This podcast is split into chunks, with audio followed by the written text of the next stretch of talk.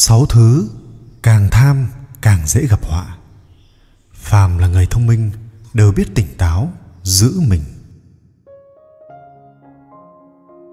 Tham thì thâm, đặc biệt là với sáu thứ dưới đây, càng tham sẽ càng dễ gặp tai họa. Không biết mọi người đã từng nghe qua câu chuyện này chưa? Có một anh thanh niên có đem theo một túi tiền đúc bằng đồng ngồi thuyền để qua sông.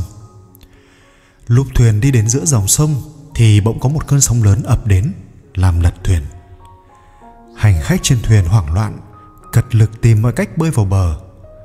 Cuối cùng mọi người, ai nấy đều lần lượt được đưa lên bờ, duy chỉ có anh thanh niên kia vẫn vẫy vùng dưới nước. Mọi người trên bờ khuyên anh ta bỏ túi tiền kia đi, nhưng anh ta quyết không chịu buông, cuối cùng bị kiệt sức phải bỏ mạng nơi đáy sông.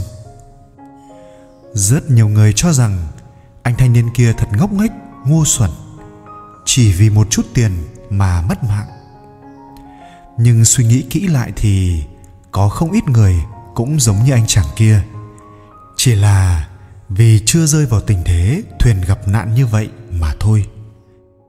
Lợi ích giống như miếng mồi câu cá béo bở khiến cho con người ta bị thu hút nếu như chúng ta không tham sân si, thì cuộc sống cũng sẽ không mệt mỏi đến như vậy.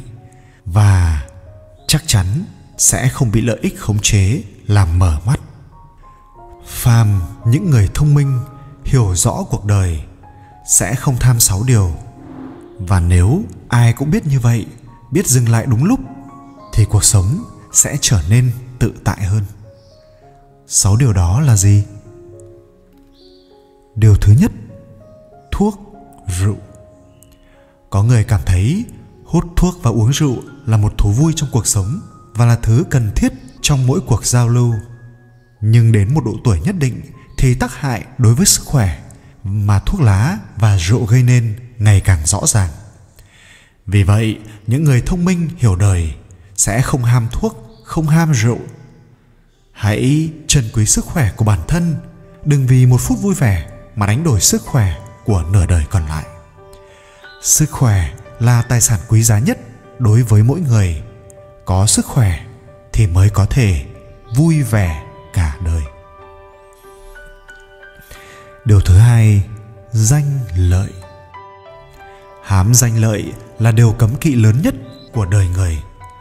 Một người có tiền, có quyền, nếu như bị dục vọng khống chế, cuộc sống cũng sẽ chẳng thể hạnh phúc bởi vì họ sẵn sàng vì danh lợi mà không từ cả những thủ đoạn xấu xa, không biết xấu hổ. Tiền có thể ngày càng nhiều, nhưng ngược lại luôn phải sống trong suy nghĩ, dằn vặt và lo lắng. Lo rằng chỉ sơ hở một chút thôi là phải ngồi tù, lo rằng gây thù chốt oán quá nhiều. Người thông minh không cố chấp để theo đuổi danh lợi, cuộc sống của họ rất ung dung tự tại, không miễn cưỡng và quan trọng là không bao giờ phải làm nô lệ cho danh, lợi. Điều thứ ba, không ăn nói hàm hồ. Có những người vừa mở miệng đã đầy những lời thị phi, làm tổn thương người khác, để rồi chuốc lấy toàn là sự oán hận. Có những người nói thì rất hay, tạo cho mọi người khí thế, động lực thế nhưng rồi chỉ làm hời hợt được đến bảy, tám phần, khiến cho người khác mất niềm tin. Những kiểu ăn nói như vậy tốt nhất phải tránh. Hãy để những lời nói ra không chỉ mang lại cảm giác thoải mái cho người khác mà còn mang lại phúc cho chính mình. Lời nói có thể sẽ tạo ra khẩu nghiệp nếu chúng ta không có sự tu dưỡng thật tốt cái miệng của mình, thì trăm họa đổ xuống đầu thứ tư, sự ồn ào. Có những người không chịu được sự cô đơn, thích túm năm, tụm bảy. Thậm chí còn có những người vì tiền đồ của bản thân mà sẵn sàng định bợ, tâng bốc người khác. Thực ra, chọn bạn để chơi vẫn nên phải thận trọng. Với bạn tốt, cần thường xuyên thăm hỏi, quan tâm. Đối với bạn xấu, cần phải giữ khoảng cách nhất định. Những cuộc vui sự ồn ào náo nhiệt ngoài bề mặt suy cho cùng cũng chẳng giúp được bạn là bao.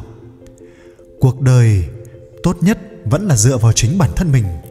Đừng quá mong chờ hay ỉ lại vào sự giúp đỡ của người khác. Điều thứ năm, suy nghĩ tiêu cực. Một người cả đời làm một việc tốt không khó, nhưng cả đời làm việc tốt lại không hề dễ dàng bởi rất nhiều người dễ dàng có những suy nghĩ tiêu cực. Những suy nghĩ như vậy không chỉ hại người khác mà còn hại chính bản thân mình.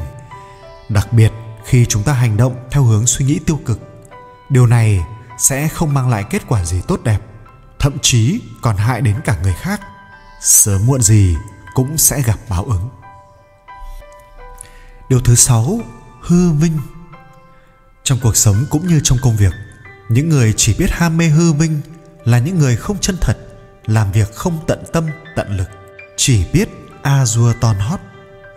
Không có việc gì làm, chỉ biết đi khoe khoang, thổi phồng bản thân lên để thỏa mãn sự hư vinh của mình.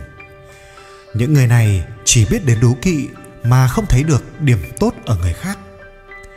Phàm là người thông minh sẽ đều phải biết tránh xa sáu thứ kể trên quyết không hám danh lợi, đẩy bản thân vào vòng xoáy tiêu cực, mà tận tâm, tận lực làm việc.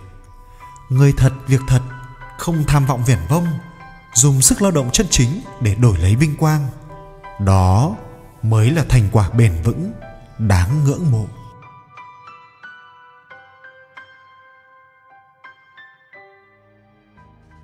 Sống mỗi ngày như thể là ngày cuối cùng của cuộc đời bạn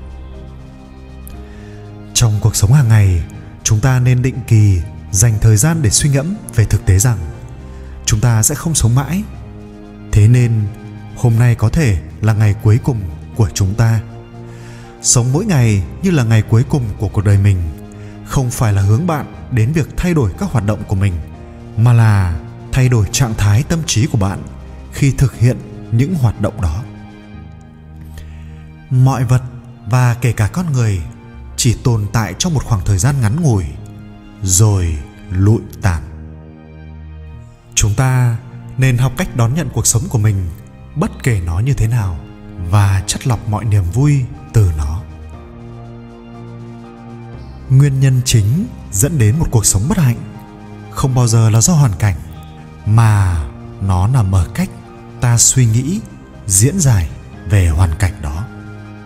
Hãy nhớ suy nghĩ tạo nên cảm xúc cảm nhận của bạn.